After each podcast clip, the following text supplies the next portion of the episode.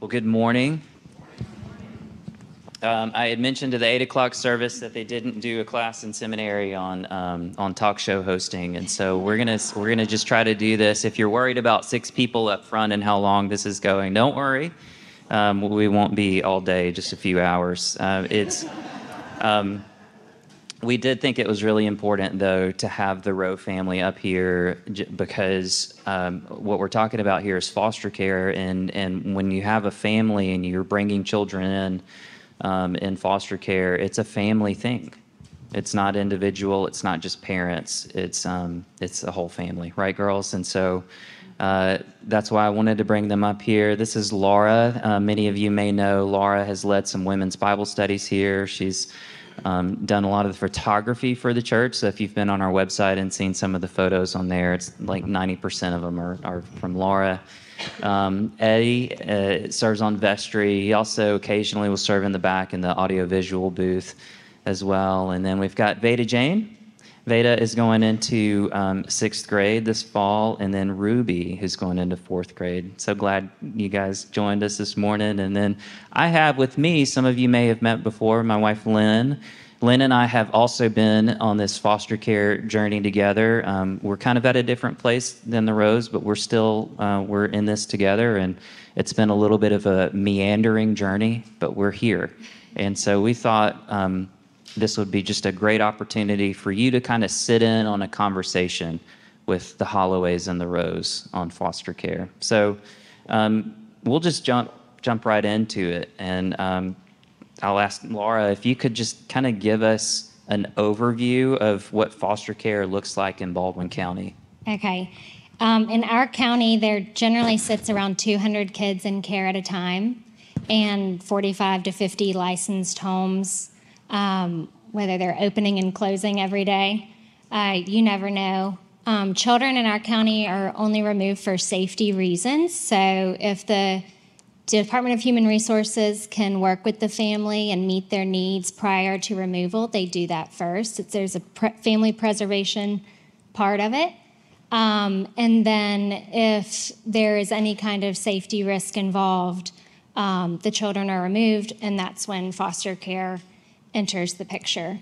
Um, at that point, Kids are placed in foster homes, and we're trained as families to begin the work of working with that family um, towards the goal of reunification. And how many, I may have just missed this, how many children do we have and how many homes do we have? Usually 250. 250. Yeah, yeah always changing. Yeah. Would you say that your family felt called to that mission? I'll let Eddie start. Uh, I think the short answer is no. Um, we don't have uh, any kind of a.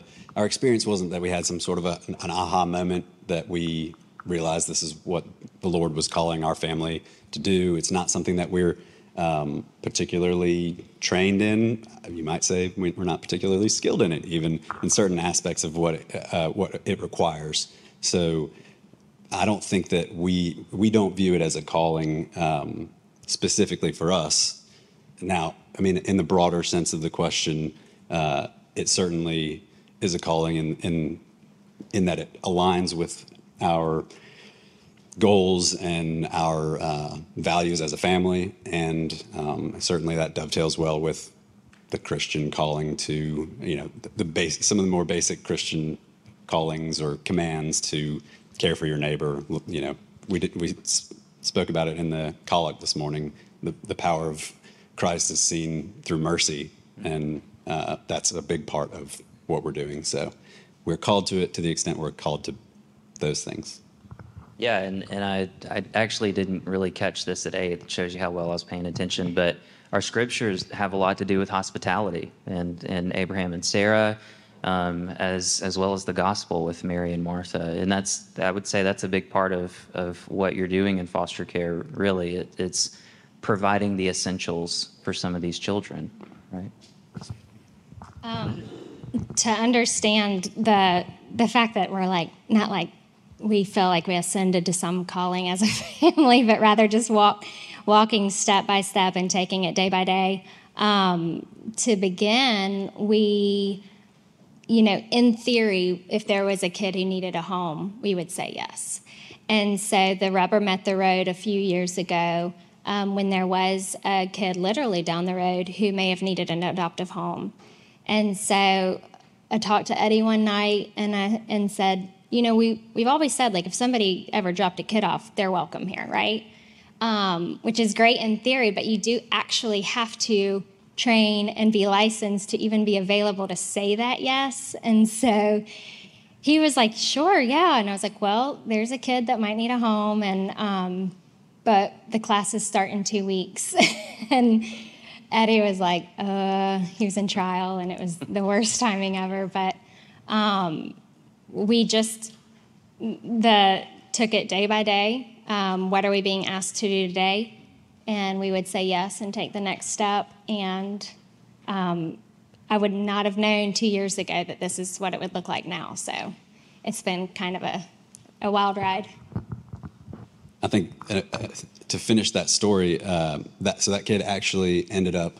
His mom uh, got on track and worked her plan, and he ended up going back home to uh, be with her, which is the primary goal of foster care. I mean, that's what that's why the program is in place. That's why we do what we do. Um, so obviously, we don't have a you know that kid's not here as an adopted part of our family, um, but that's a big part of our story and kind of uh, understanding the goal and mission of foster care and uh, what it what is geared toward and, and what it isn't. Yeah, and I, I feel like we kind of can't say that loud enough, right? Is that the goal is reunification. Um, I think uh, there's been a, a, misconception about foster care that if you get to adoption, then then woohoo, like we celebrate that. And actually, um, adoption is kind of the last. That's the last option that that they'll take. And so I, I do kind of want to pause there and just just say that that part of what we're talking about here in foster care is trauma care and being trauma informed. And so when you when you take children from their families for whatever reason and for good reason, but when you take children from their families, there is trauma involved in that. And quite often, these are children that are being split up, not just from moms and dads, but brothers and sisters. And there are often homes that aren't taking all siblings. Now, DHR does work to, to put all siblings together when possible, but that doesn't always work out um, in, in a clean way. And so there's trauma involved, there's deep grief involved. And that's, that's something that we'll, we'll pray uh, about or talk about later, but, but we do want to just say, please pray about that. If nothing else, pray for the hearts of these children and for their families. Um, these are people, uh, these, these uh, biological parents, they're created in the image of God, and God loves them. And um, this is not an us against them. This is not a good people against bad people. This is us loving them and loving these children and trying to help them move back into the arms of their parents when possible. Yeah. Um, so we talked a little bit um, before about foster care being a, an entire family decision where everybody kind of has to be on board. Um, so it's not just parents in in the equation, but in the Rowe family, there's four. You know, um, Veda and Ruby um, had to be kind of on board with this, right, girls? Um, can you tell us what it's like? When your family gets a call and that phone rings and um, they ask if you can can take a child in and you get to say yes. Can you tell us what that's like? Um, well, when we get the call, we beg mom and dad to say yes. and sometimes when they get to our home, it's sometimes exciting, but like, because when we have newborns, they're so cute and common. but once we had one, a foster baby, a foster kid who came in on my birthday and she screamed and cried for 30 minutes on the porch. Yeah. And then 30 minutes later, our friends came over with cupcakes and she was really, really happy. Yeah. Yeah. So she got to celebrate your birthday with you and with your Mm. family. Yeah. Um, yeah. So, um, what would you say, girls, to parents who are afraid that it'd be too sad um, for their kids to say goodbye to the kids that you help and you bring in because you get to know these kids and you you become attached and you have to say goodbye when they go home. Um, what would you say to those parents who are afraid and those kids who are afraid about that? Well, it is really sad to say goodbye, but I have learned to think that they're either going to somewhere closer to their mom or with their mom or somewhere that's a better home for them to stay.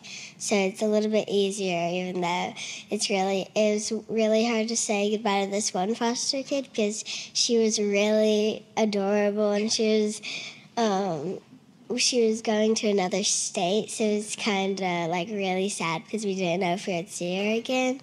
But um, they, her parents have stayed in touch with um, our parents, and they said if they get Delilah back or the foster kid back, um, they want to come and visit us, and that makes it a little bit easier. Yeah, it's a really good way of looking at it. Um, so, Rowes, if we believe that foster care is the mission of the church, um, the mission of the body of Christ, and it's not just a calling for specific families, um, how can how can we play a role? Um, to understand all the facets of foster care, we want everyone to go through the classes. No, just kidding. Uh, um, we really, one thing that our families talk about all the times are what we thought we knew and then what we quickly realized we didn't know. Um, and so, um, a big part of that being how much you actually get to partner with these birth families and um, walk with them. So, to give an example of how the church can kind of surround a case, even, our first case was a really beautiful picture of that and something that um, we're so thankful that our, our girls have gotten to see um, because we got to meet the mother of the two siblings that were staying in our home. And just like Gabe said, on paper, they're terrifying. And then when you get face to face with a person and you hear their story, um, you know, she was just a mother who was dealt a very different set of hand- handed deck of. Y'all know what I'm trying to say. Different deal. There's a different deal than I was. And so it was like getting to walk with her um, just from one mother to another um, kind of became our mission. And then the church body um, helped, whether it was giving clothes to the kids that were in her home or even to her. Once she worked her plan, she was able to get her kids back. We had some friends meet with her and budget. Um, we sent her to another friend who would inter- interviewed her for a job and helped her with her resume. Um, when she left the situation that she was in, she left with nothing but her car. And then she asked Mandy and I met her at the gas station, and she said, "Can I borrow five dollars for gas to get across the bridge?" Um, and then all the everything for her apartment to help her get set up was donated by you guys. And Father Robert drove a trailer across, and we unloaded her apartment. And um, and then we had like Brooke and Kathy stocked her refrigerator. I like to me it was what we're supposed to do, how we can serve um, these families right at our back door. Um, and I think we would all say we're willing to do it. It's just hard to meet them unless you put yourself in the position too. So. I'm curious. I'm, I'm throwing a question on you that we had not talked about. Um, how do you manage some of the emotional up and ups and downs of this of of taking a case and having a child in your home or children in your home and just the disruption of that first of all to your life but also to your your emotional state um, I cry in my laundry room every two hours. no, I'm just. Um, no, it's a lot. That's and they've trained and they've ha- they've kept kids for short periods already, and so they understand um, that it's not just babysitting. And that was a shock to everyone too. It's not just taking in these cute kids and feeling like you're saving them from their horrible parents. That's not what it is. um, it is really uh, bearing another family's burden. And it is an emotional load. Um, and you're daily faced with the grief of a family that's not together, um, coupled with the joy that as Christians we believe um, that we have a, a God who redeems all things and that all things are possible with Him. And so it is such a tension and a mixed bag of feeling really hopeless and really hopeful at the same time. Um, managing that, we're learning. We are, we have really had to learn as we go. It requires a lot of you all and you know our friends and um, prayer, and then also practical things like respite care and breaks and knowing when to say no. And yes, I would just add that uh, for me, it's it's really more about a mindset of uh, you know, taking a step back and realizing that we're operating in this environment with so much emotional wealth, emotional and spiritual wealth that we can take a hit on our emotional state uh, and can absorb that without really catastrophic uh, cost. And viewing that in the perspective of what, uh, how poor these kids are in that, I'm just talking about emotional, emotional and spiritual support.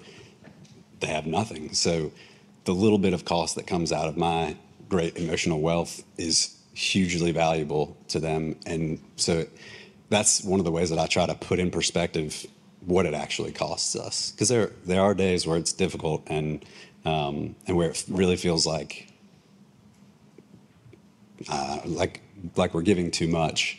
But to put that into perspective and understand how valuable the little that we have to part with uh, is to somebody in the kind of situation they're in.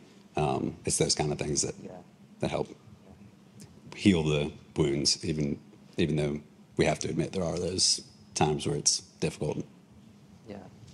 And so um, also too, uh, there's boundaries, right? And and it's not like when you took the class that you were saying where you were checking the boxes for every every child under any circumstance, right? So you were able to set those boundaries. And also, even within the seasons of your life, that there may be some seasons in which you, you don't have placements, but you're providing um, support to other foster families in different ways too. So that's it's it's not an all or nothing kind of thing, right? It's not like, well, we can't do foster care because we can't have kids in our house. No, actually, you can do foster care. There's um, there's tons of ways to support families like the Rowes and others who are who are receiving placements. Yeah. So, um, can you tell us, Laura, a little bit about class and and what that looks like, and what people could expect if they're interested in just take start taking that next step and starting the class? Yeah, um, yeah, like top down. If you want to get involved in foster care, if you wanted to be a foster family, um, it is ten weeks of class. It's three hours a week. Uh, you're allowed to miss two, and the next one is August fourteenth from three to six, and it is at Three Circle. So it's a good one to take because you don't have to drive all the way to Robertsdale. Um, and then on top of that, they ask you to do a lot of other stuff like CPR and first aid and signing over all your financial information, um, giving them your life story. Uh, to, to get licensed to be a home, like Gabe said, though, you get to, we have said way more no's than we have said yes to. And so um, if you wanted to just do respite care, which is giving foster families a break if we go out of state and the kid needs to stay in a licensed home, um, having respite care families in the church would be huge. Um, we've got Robert and Ruth coming to the next class, um, interested in doing respite. Uh, Brinkley, she's a single woman here. I don't know if she's here.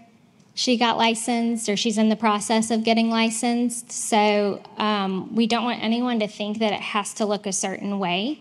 There are so many needs that our family cannot meet, um, especially because of the ages of our kids.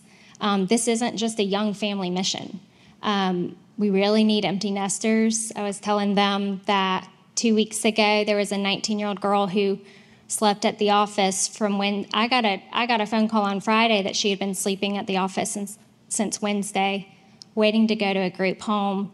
but nobody could take her for the weekend. And it's in times like that where I'm like, surely the church of all people, like, should be the ones showing up to do this work, right? Like, and of course we say no because we don't have room for a 19 year old, but um, there, that need is there. Um, did that answer?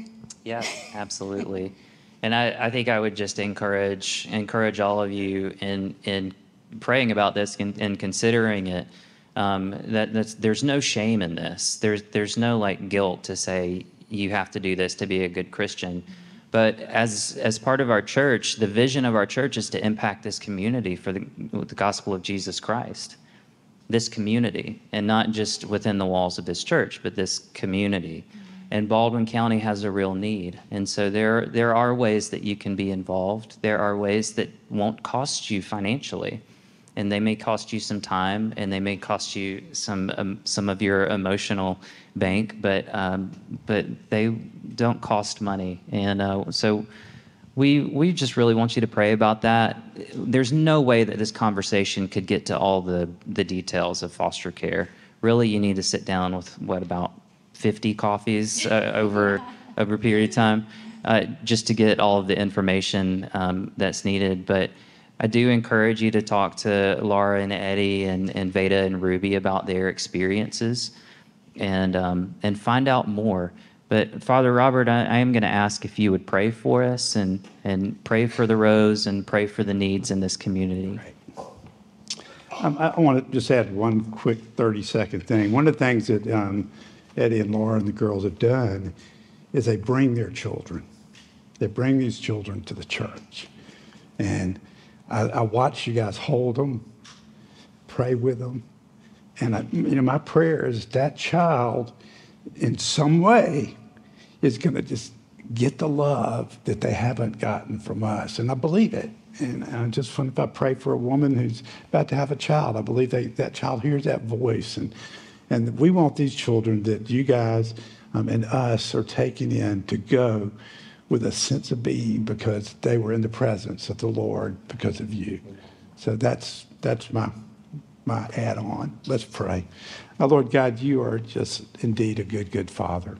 And we are defined by your love for us. And we want this for this, these children. We want this for all the foster needs, not only in Baldwin County, but um, throughout our, our country and our world. Lord, there are so many different situations that uh, we can dive into. And um, but as uh, Laura said, it's our call to um, to live the gospel. And as Eddie said, it's simple. It's uh, but it's very hard. it's not complicated, but it's very hard, Lord, to to love our neighbors. And so I pray your covering over this family. I pray your spirit would uh, wake them in the morning, go about them during their day, uh, and lay them down at night um, in rest. Um, and then the next day, Lord, uh, do it over again. Uh, we commit them to your care. In Jesus' name, amen.